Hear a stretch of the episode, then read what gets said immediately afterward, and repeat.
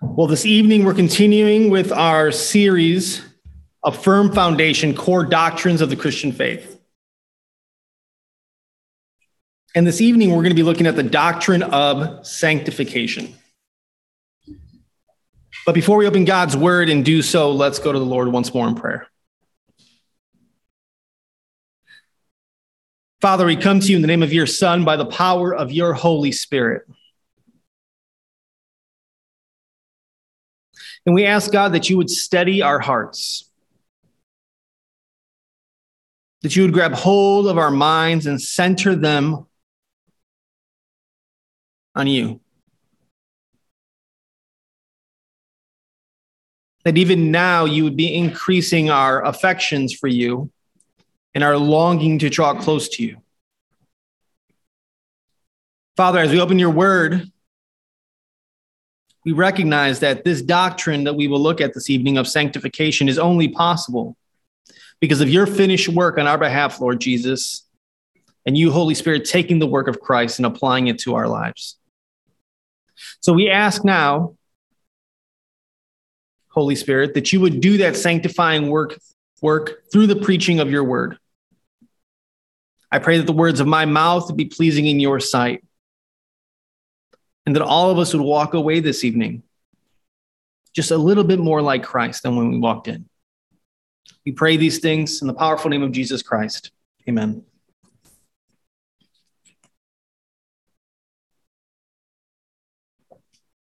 Doctrine of, ju- of sanctification is an important one. It's an important one because so often we can grow discouraged because we look at our lives and we aren't who we want to be yet. And so we double down on our efforts. We try a little harder. And a couple days in, we falter again and get more discouraged. And so much of the lack of our growth in the Christian faith is because we don't understand this doctrine of sanctification and what exactly it is and how exactly it is that we grow in it. And so this evening, that's what we hope to do. We hope to briefly look at the Word of God and just begin to understand the beginnings of what it means to grow in sanctification, to become more sanctified. Now, when you came to faith in the Lord Jesus Christ, God did an amazing thing. He reached inside of you, He removed a heart of stone, and He gave you a completely new heart. This was the promise, the great promise of the new covenant. We see that in Ezekiel chapter 36. In Ezekiel chapter 36, verses 25 through 27, we read Then I will sprinkle clean water on you, and you will be clean. I will cleanse you from all your uncleanliness and from all your idols. Moreover, I will give you a new heart and put a new spirit within you, and I will remove the heart of stone from your flesh and give you a heart of flesh. I will put my spirit within you and cause you to walk in my statutes, and you will be careful to do my judgments. Beautiful promise a promise that for any of us here who have truly put our faith in the Lord Jesus Christ is not just a promise to come, but a present reality. The fact that you've been given a new heart means that you no longer are a slave to sin or its desires. You've been set free. It's not that you've been just given a new heart. That new heart means you've been given a completely new nature. And this new nature that you've been given, this new creation that scripture says you are, means that you can now begin the extraordinary process called sanctification. Now, that word, sanctification, big, big word. What's it mean? It comes from the, the word sanctified.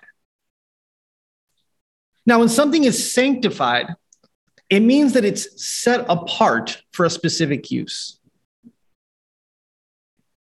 And since we're talking about the fact that we are to grow in sanctification as followers of the Lord Jesus Christ, this means sanctification deals with the fact that God has set us apart for himself. Again, there's great, do, you see the great privilege that is? God has set you apart for himself. He set you apart to be more like the Lord Jesus Christ. Now, we've looked at the doctrine of justification, and today we're looking at sanctification. So let me help distinguish some differences. Justification is your legal standing before God. You've been declared righteous.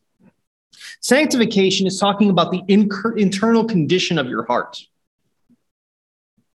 Justification is a once for all time, it's a one and done. You've been declared justified. You don't keep getting justified.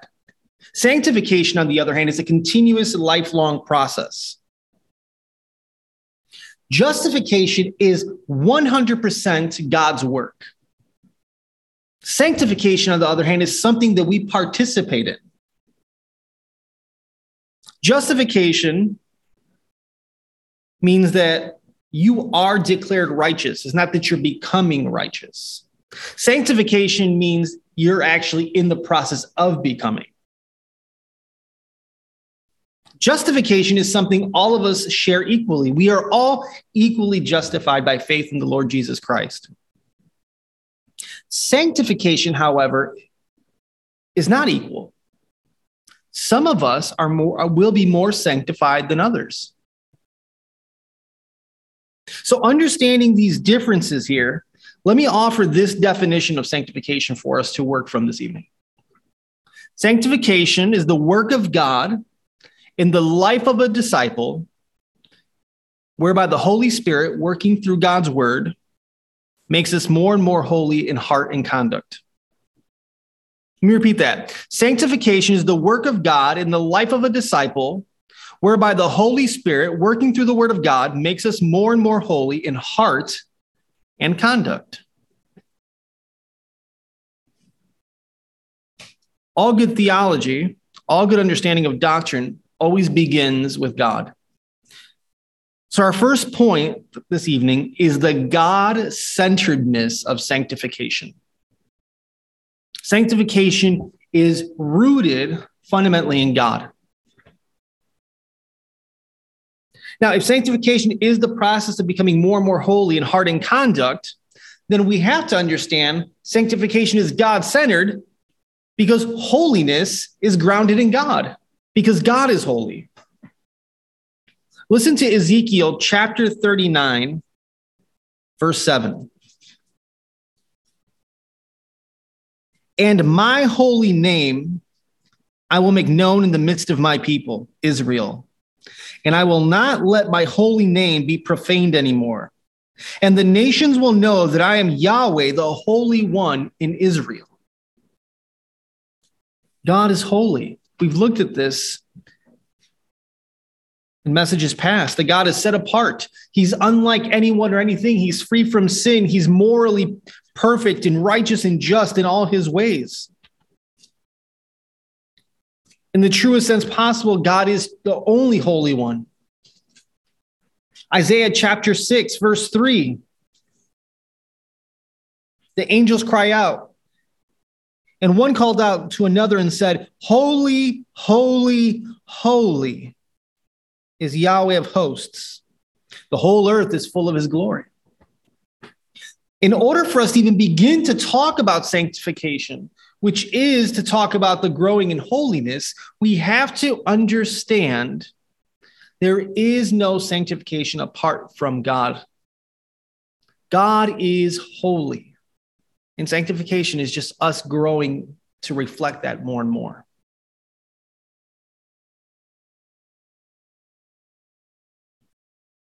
Sanctification is God's will for your life. How often do we hear people say, I, just wish, I just wish I knew what God's will was for my life? Does God want me to do this? What is his will? People write books and books on these things, tests to discern the will of God.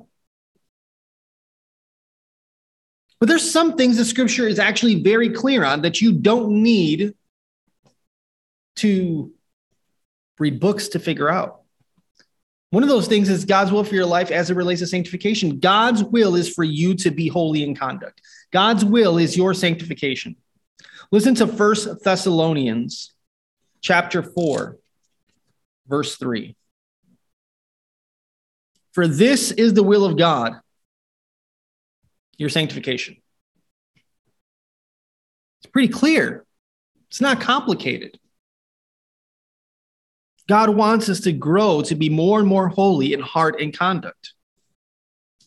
Ephesians chapter 1 verse 4 makes a similar statement. Ephesians 1 4. Just as he chose us in him before the foundations of the world, that we would be holy and blameless before him in love. This is God's will for your life, your holiness, your sanctification, your conformity into the image of Christ. And if that's God's will for your life, the question has to be, as we have to ask ourselves, how focused am I on that then? Am I focused on my sanctification? We'll see later that sanctification works and happens through the word of God. But you know, one of my concerns is we think God's will for us is simply to be biblically smarter. And we think that because we're growing in biblical knowledge, somehow we're more sanctified. But that's not true. Your heart can still be corrupt. Biblical knowledge, apart from biblical character, just makes you a smart devil. God wants you to be holy as he is holy, holy and blameless before him in love. It would do us well to just each morning, you maybe write it on the mirror in our bathrooms with a dry erase marker. Just write the word sanctification. Am I focused on that today?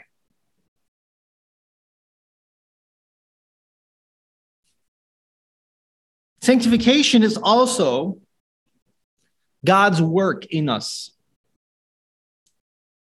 Because sanctification is fundamentally first a work of God. We tend to think sanctification is that part of our, of our salvation that we do. But that's wrong.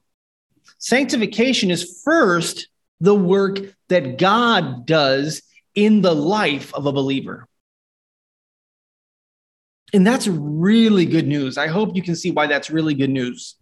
Because if your sanctification was entirely dependent upon your efforts, you would never be sanctified you would never be more holy. You would actually grow in corruptness. If for no other reason than the fact that once you got a couple little holy notches on your belt, you'd want to flaunt it. But the fact that our sanctification is a work of God is good news because God always completes what he starts. So every single person that God has effectually called and justified, he will sanctify.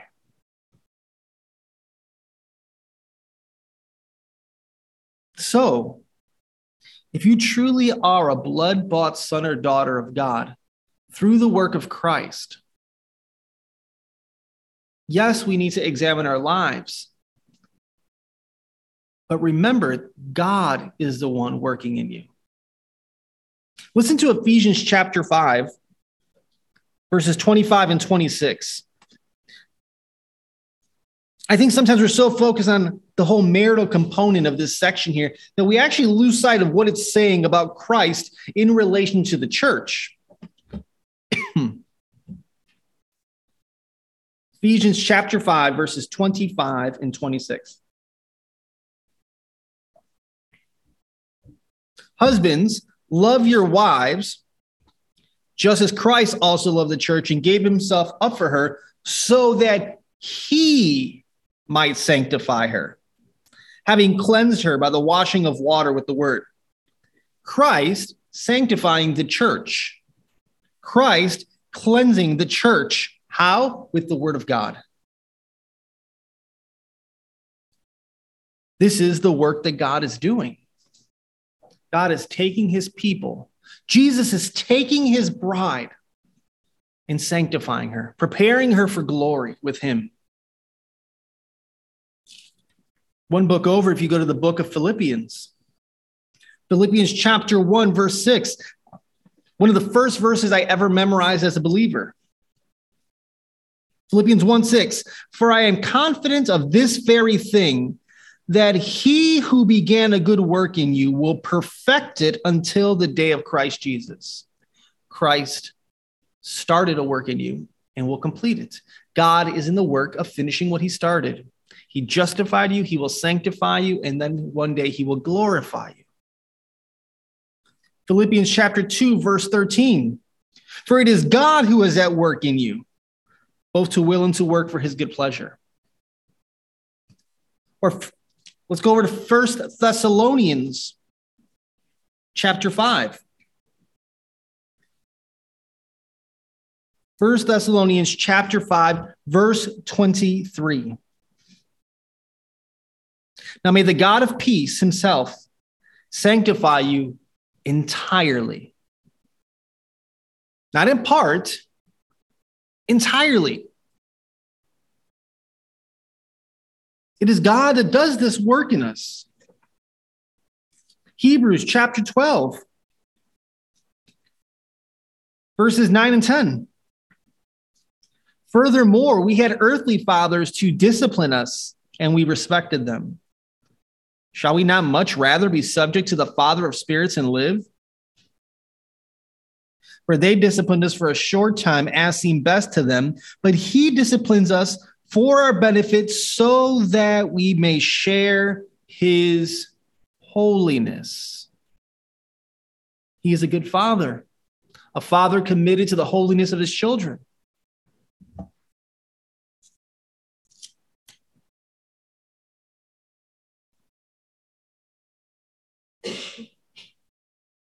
One last verse, First Peter chapter 1, verse 2. First Peter 1 2. According to the foreknowledge of God the Father, by the sanctifying work of the Spirit, to the obedience of Jesus Christ and the sprinkling of his blood, may grace and peace be multiplied to you. Again, it is God sanctifying. The Father sanctifies through his discipline. The Spirit sanctifies by taking the word. Christ is involved because he purchased for us our salvation and our salvation unto our sanctification. It is God's work.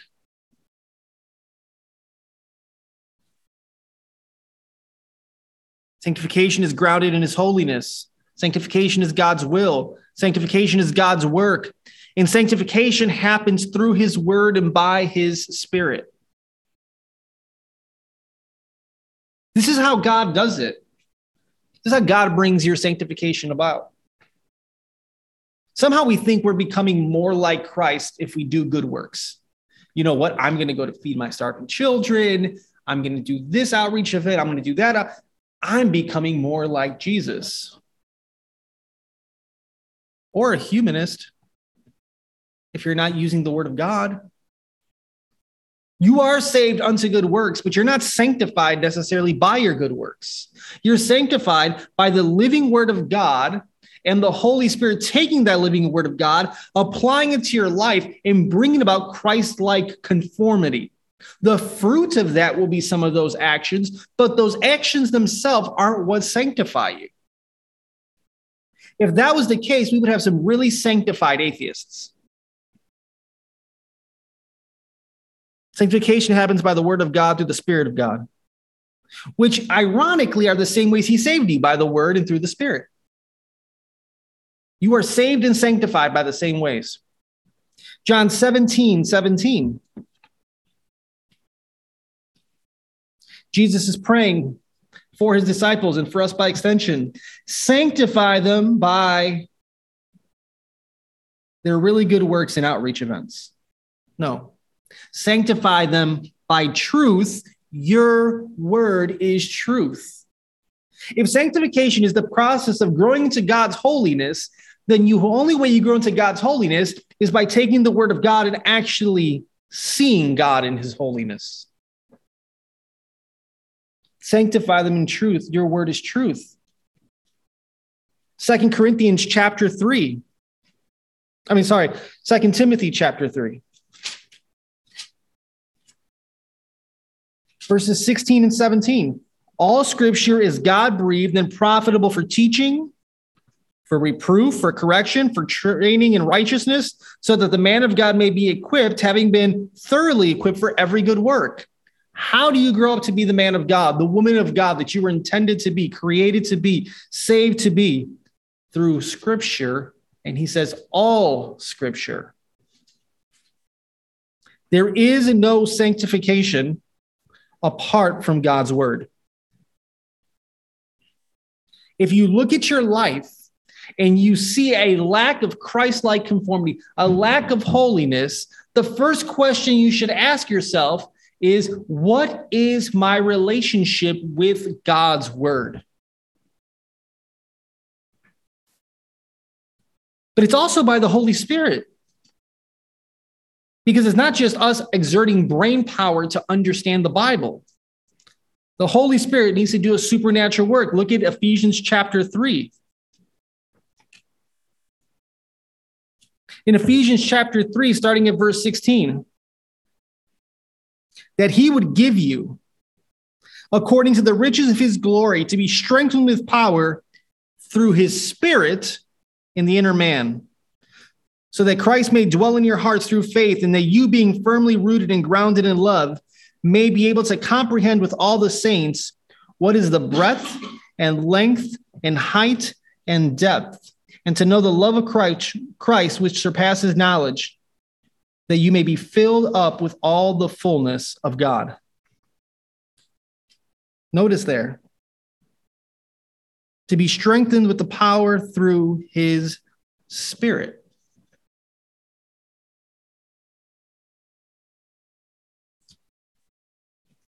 in Ephesians chapter 5, I just thought of. Notice what he talks here. Verse 18, Ephesians 5 18, and do not be drunk with, with wine, for that is dissipation, but be filled with the Spirit, the Spirit of God, the Spirit of holiness. Our sanctification is by God through his word, through his spirit. First Thessalonians 5 23, again, now may the God of peace himself sanctify you entirely. The third person of the Trinity, the Holy Spirit, is the one doing it. So now we have to take a step back and ask ourselves okay, sanctification, word, sanctification, Holy Spirit. What does that mean? What does that expect of us? It means that we have to prayerfully give ourselves to first Bible reading and meditation on Scripture.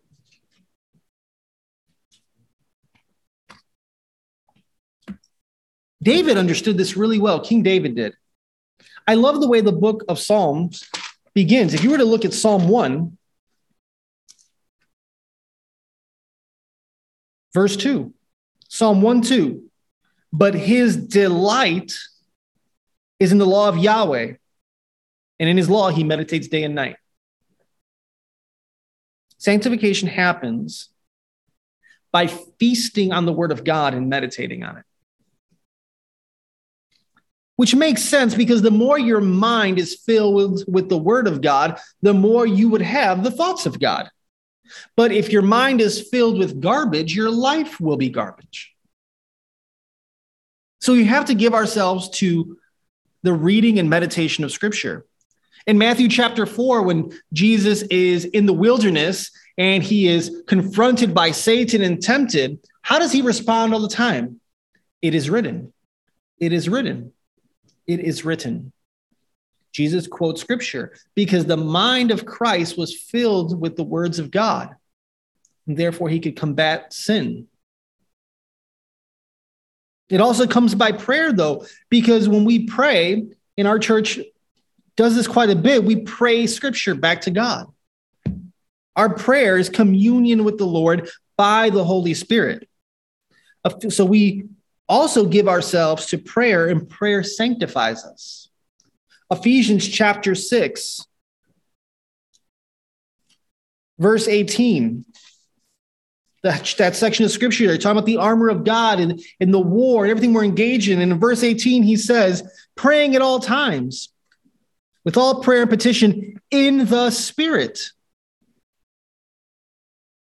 You want to be sanctified? Get in your word. You want to be sanctified? Give yourself to prayer. You want to be sanctified? Give yourself to the local church. There are no holy Christians that don't covenant to a local church. You're just home all the time, so nobody sees your sin.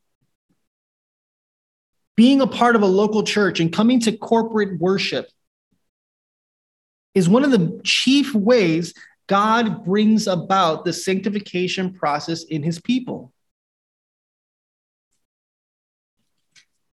in Ephesians chapter 5, 18, verse 18.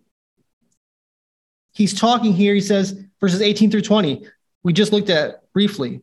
And do not get drunk with wine, for that is dissipation, but be filled with the Spirit, speaking to one another in psalms and hymns and spiritual songs, singing and making melody with your heart to the Lord, always giving thanks for all things in the name of our Lord Jesus Christ, to God, even the Father and being subject to one another in the fear of Christ. That is talking about men and women together in the worship of God.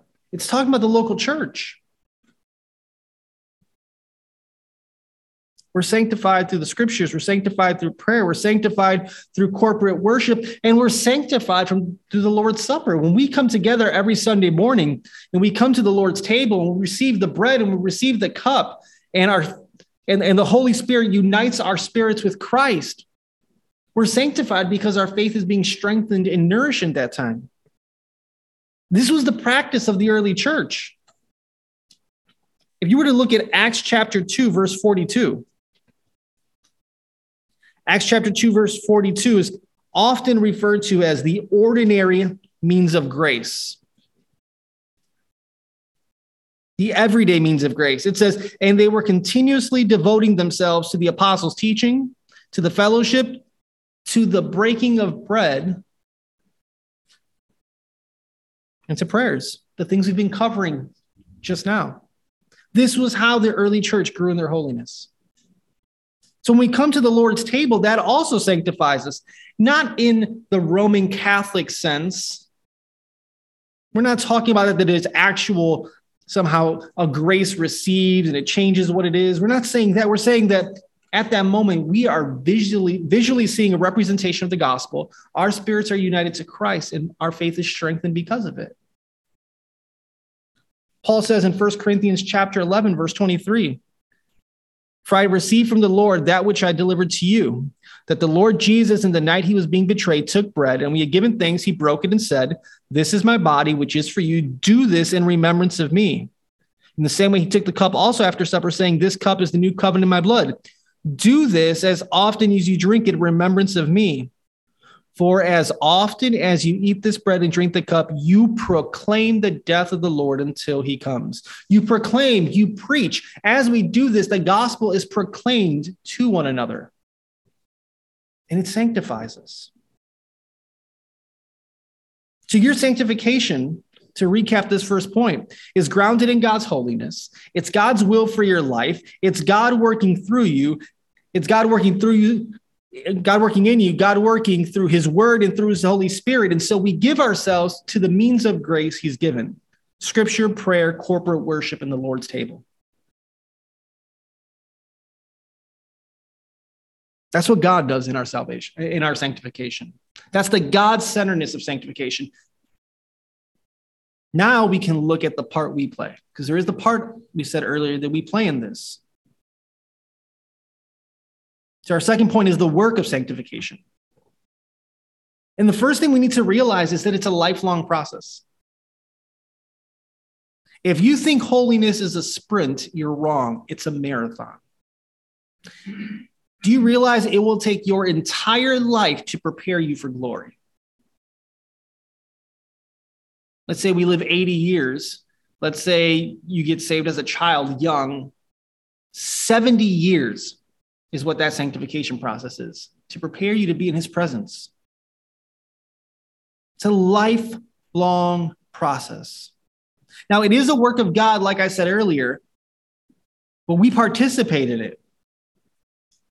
Now, what that doesn't mean is this it doesn't mean sanctification is God says, I do 50%, not you do 50%, and, and that works. No, because that would make God dependent upon something we do to accomplish his will for your life. So it's not that. Rather, when we say something we participate in, it's God's work in us that produces the work we do in sanctification. It is because God is at work in you and pouring his grace into your life by his Holy Spirit through the Holy Word that we then respond in our part of the sanctification process. A passage of scripture that really captures this dynamic really well is found in Philippians chapter 2. Philippians chapter 2, verses 12 and 13 capture this tension. So then, my beloved, just as you have always obeyed, not as in my presence only, but now much more in my absence, work out your salvation with fear and trembling. That's the part we do. Verse 13 For it is God who is at work in you, both to will and to work for his good pleasure.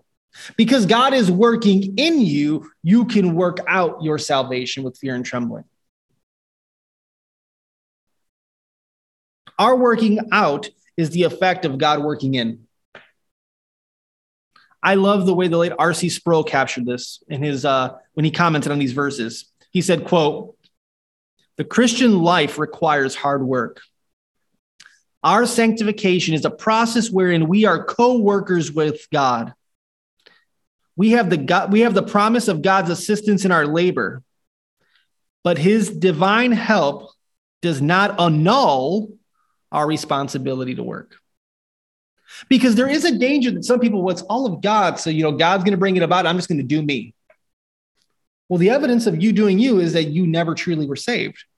Because those who truly have been justified and have been given a new nature with new desires will have a desire for holiness, a desire to be sanctified. And because that desire is in you and that desire to work it out, that's the evidence of God's working in your life. If you have no desire for holiness, then perhaps you've never truly been saved. Now, again, we're not talking about perfection. We will see that momentarily. But the reason any man or woman wants to work out their salvation with fear and trembling is because God is at work in them. It is a work of God. And let me just say, you know, Dr. John Piper wrote a book, Desiring God, but he also wrote a book after that, When I Don't Desire God. So let me just say this it is an evidence of God's grace in your life when you're sitting there concerned about your lack of desire. Your lack of a desire for God and your awareness of that and, and your concern over that and praying about that, that's actually a good thing. That's an evidence that God is working in you. So I don't want you to be here, well, you know, I know I should desire the Lord more. I'm actually really torn up about my lack of desiring Him. Maybe I'm not saved. Those concerns, potentially, that you're working through is evidence that the Holy Spirit is convicting your heart, calling you to really lean in and work out your salvation. That's not the same as apathy, as not caring. We have a responsibility to work. And that desire to do so is because God's working in your heart. The Bible is extremely clear, church, that we are supposed to pursue this. Listen to 1 John chapter 1, verse 3. 1 John 1 3.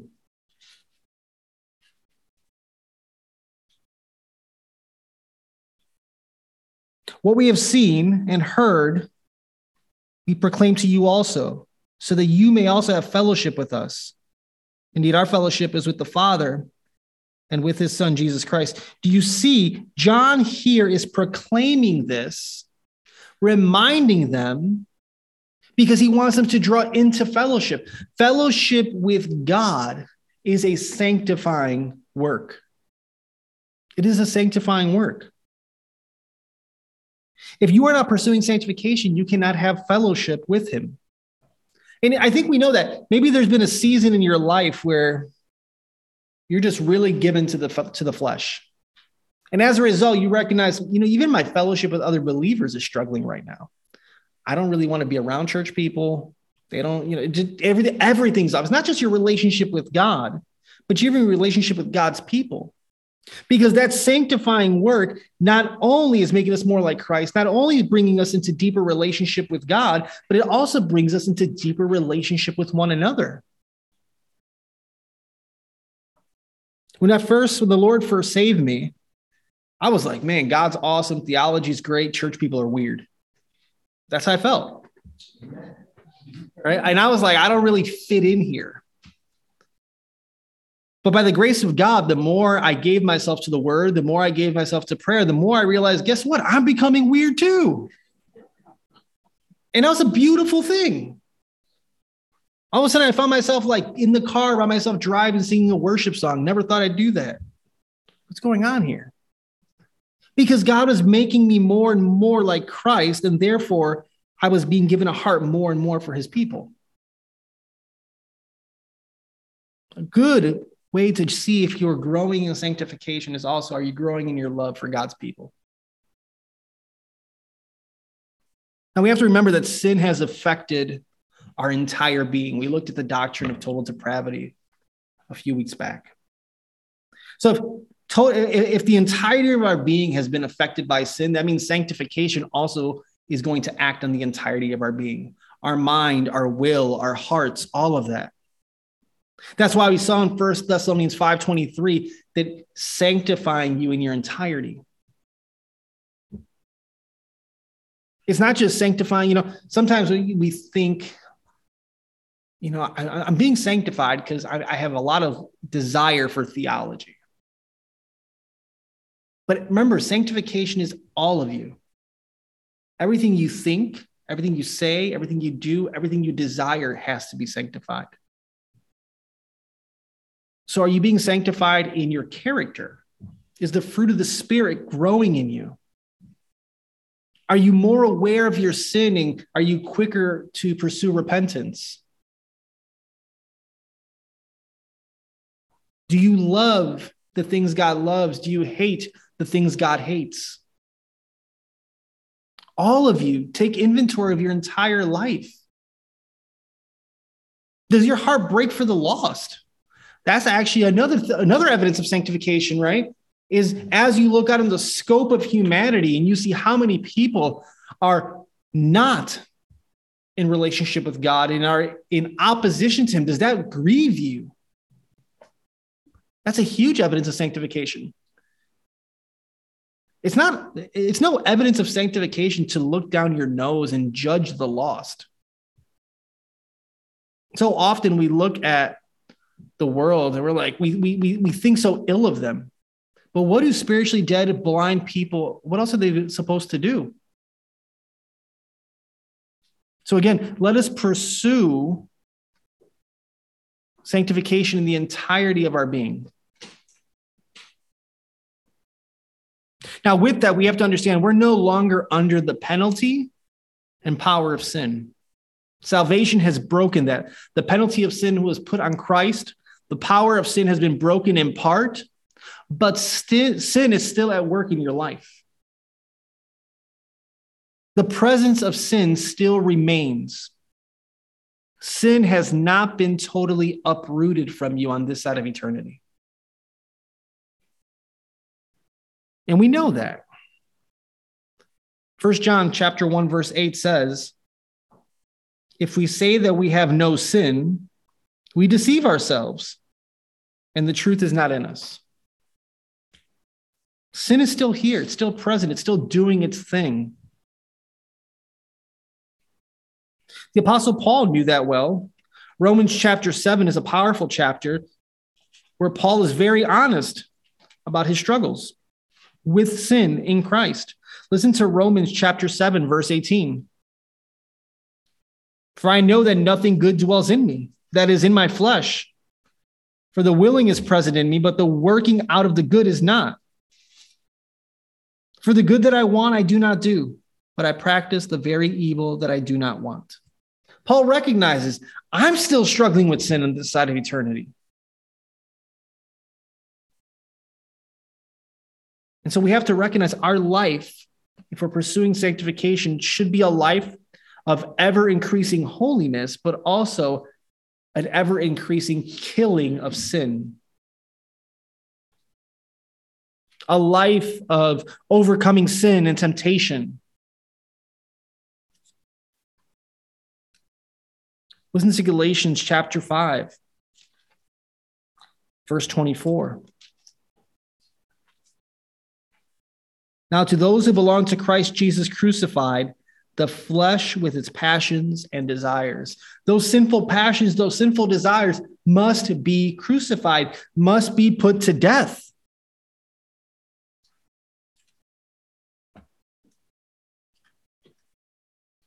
It's not just about pursuing the right things, but also putting to death the bad things.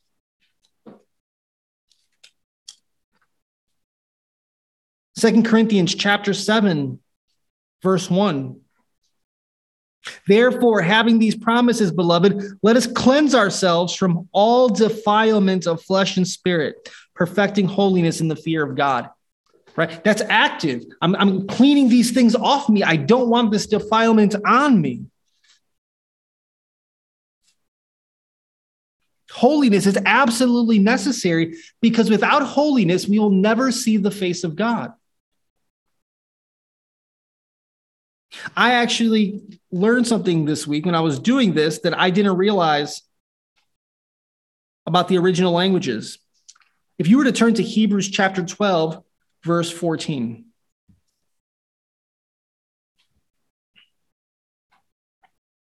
Hebrews 12, 14.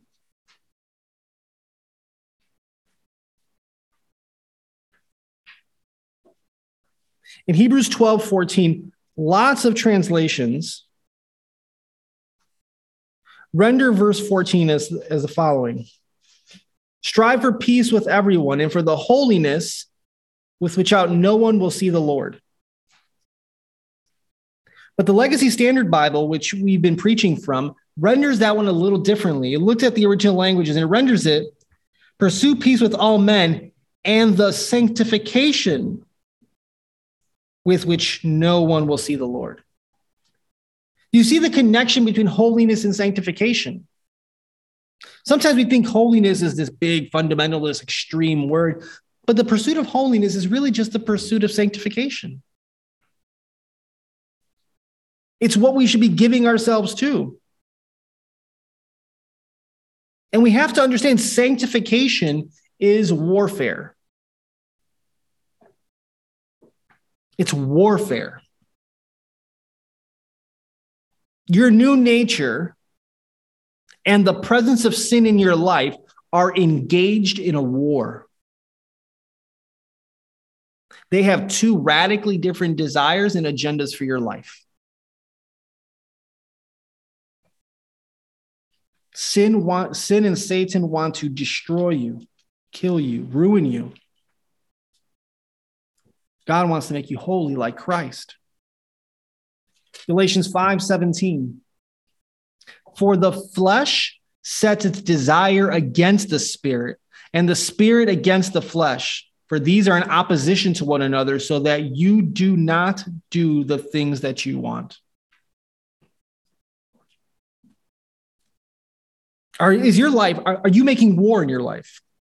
Do you even think about it in those categories? I think those categories are helpful. One, because they're biblical, and two, because it shows the extreme nature we should be taking. We should be extreme in the killing of sin and in the pursuit of holiness. I think some Christians are more intense about how they garden their how their gardens are going than their pursuit of holiness. I know believers, man, they taking care of their lawns, gardening, man, they're checking, they're, they're, they're watering, they're doing this. Immaculate. They're extreme about it.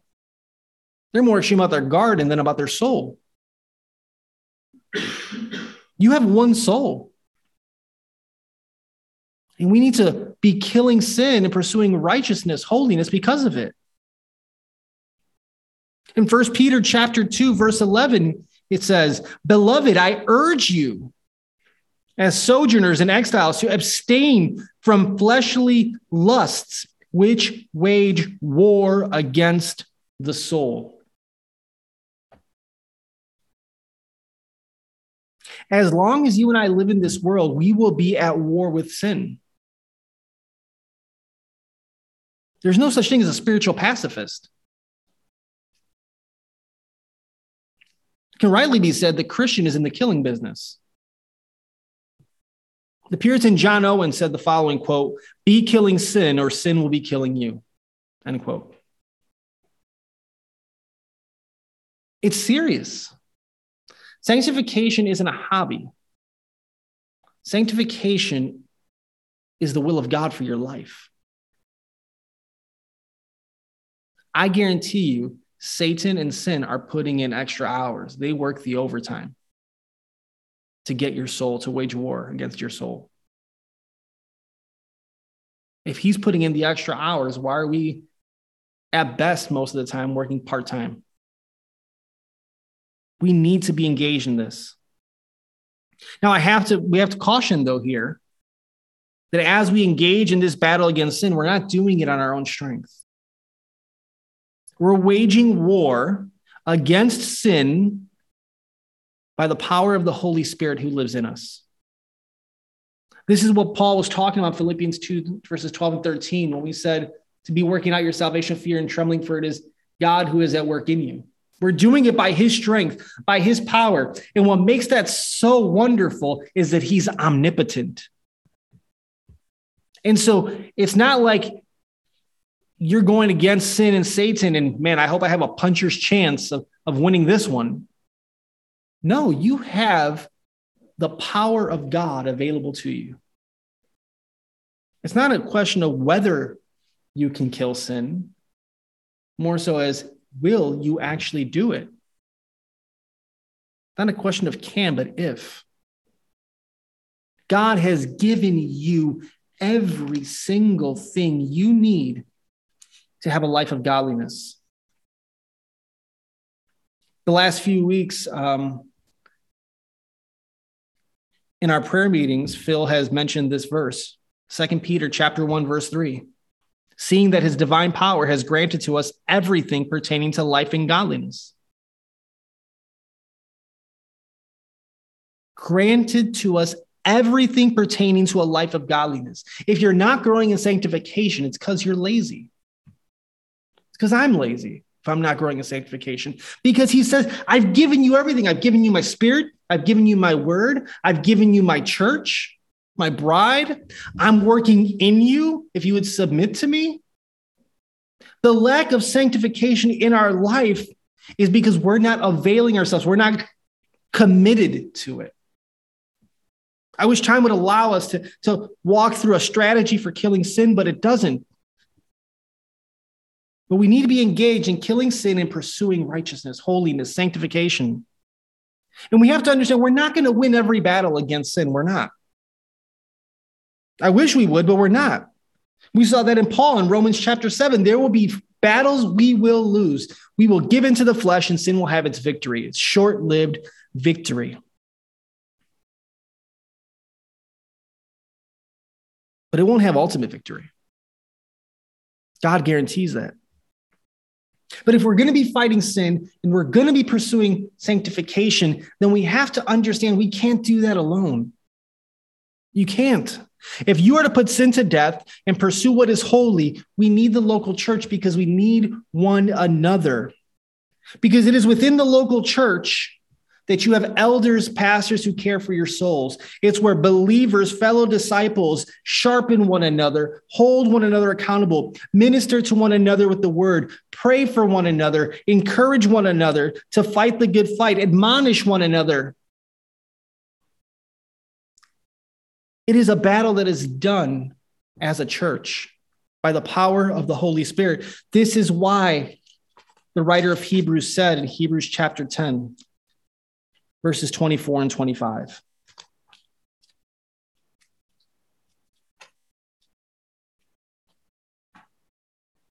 And let us consider how to stimulate one another to loving good deeds, not forsaking our own assembling together, as is the habit of some, but encouraging one another all the more as you see the day drawing near. Let us pursue holiness, sanctification, and the killing of sin in the local church. Because as we do so, Christ promises to sanctify his, his bride and to fight for her. Like I said, we will lose battles, but we will never lose the war. First John chapter 5 verses 4 and 5. For everything that has been born of God overcomes the world.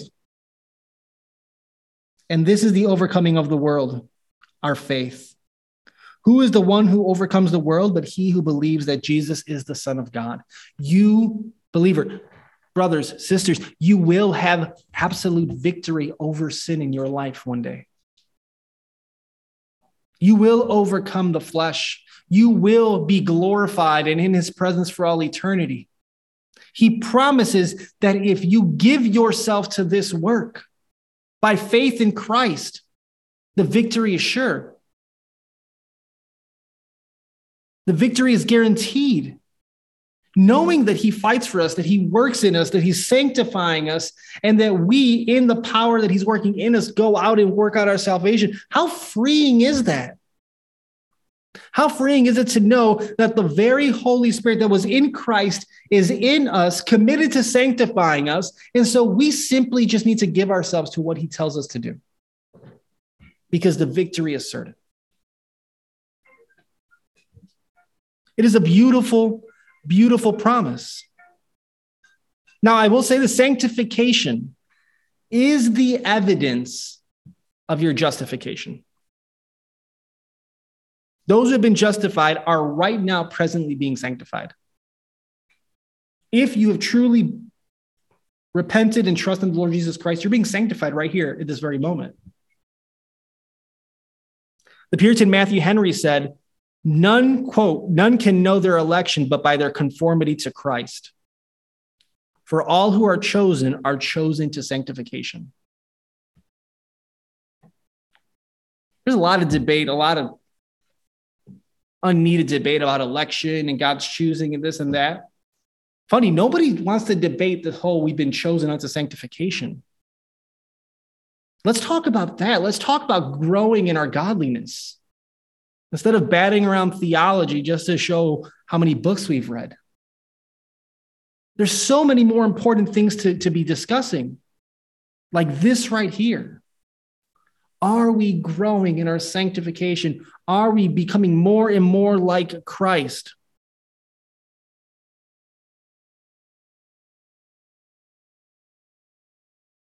Don't look at it in a snapshot of your life. Any given snapshot of your life will give you reason to think you truly have never been saved.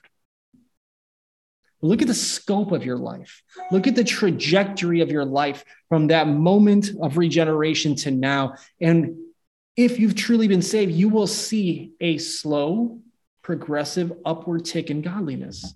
The trajectory of your, li- of your life would be heavenward. I said at the beginning, some people are more sanctified than others.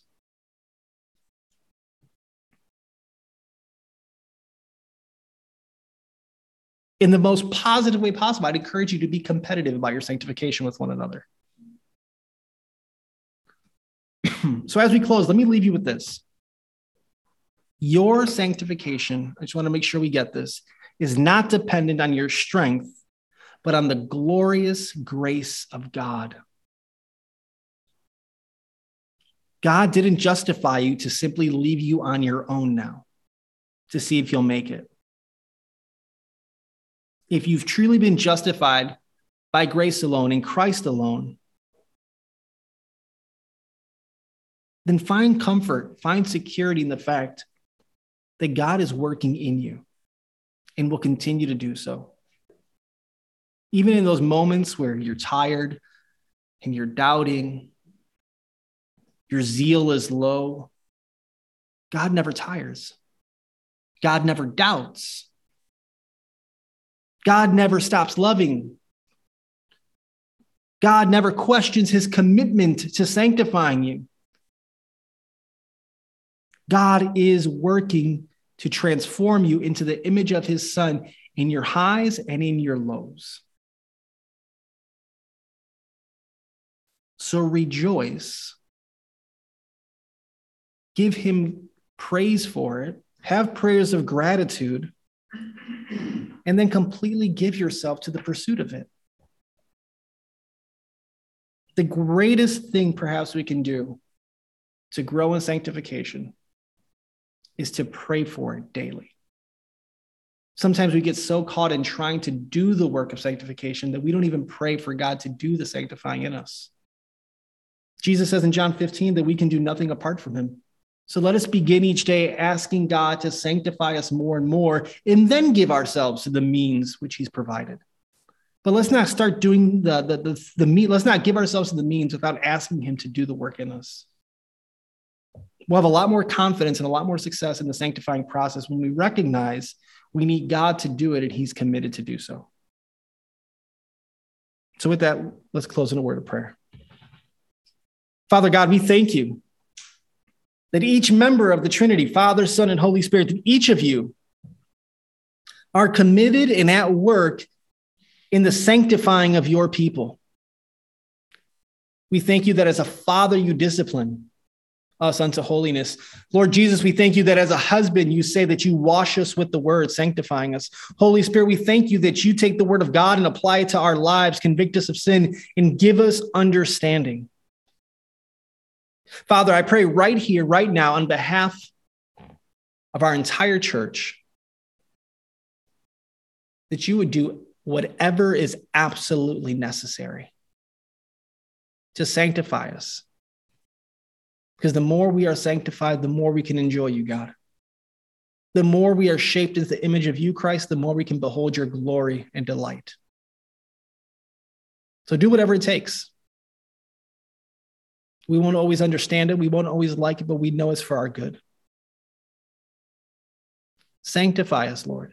Sanctify this church and sanctify actually all believers in all places for all times. It's in Jesus' name we pray. Amen.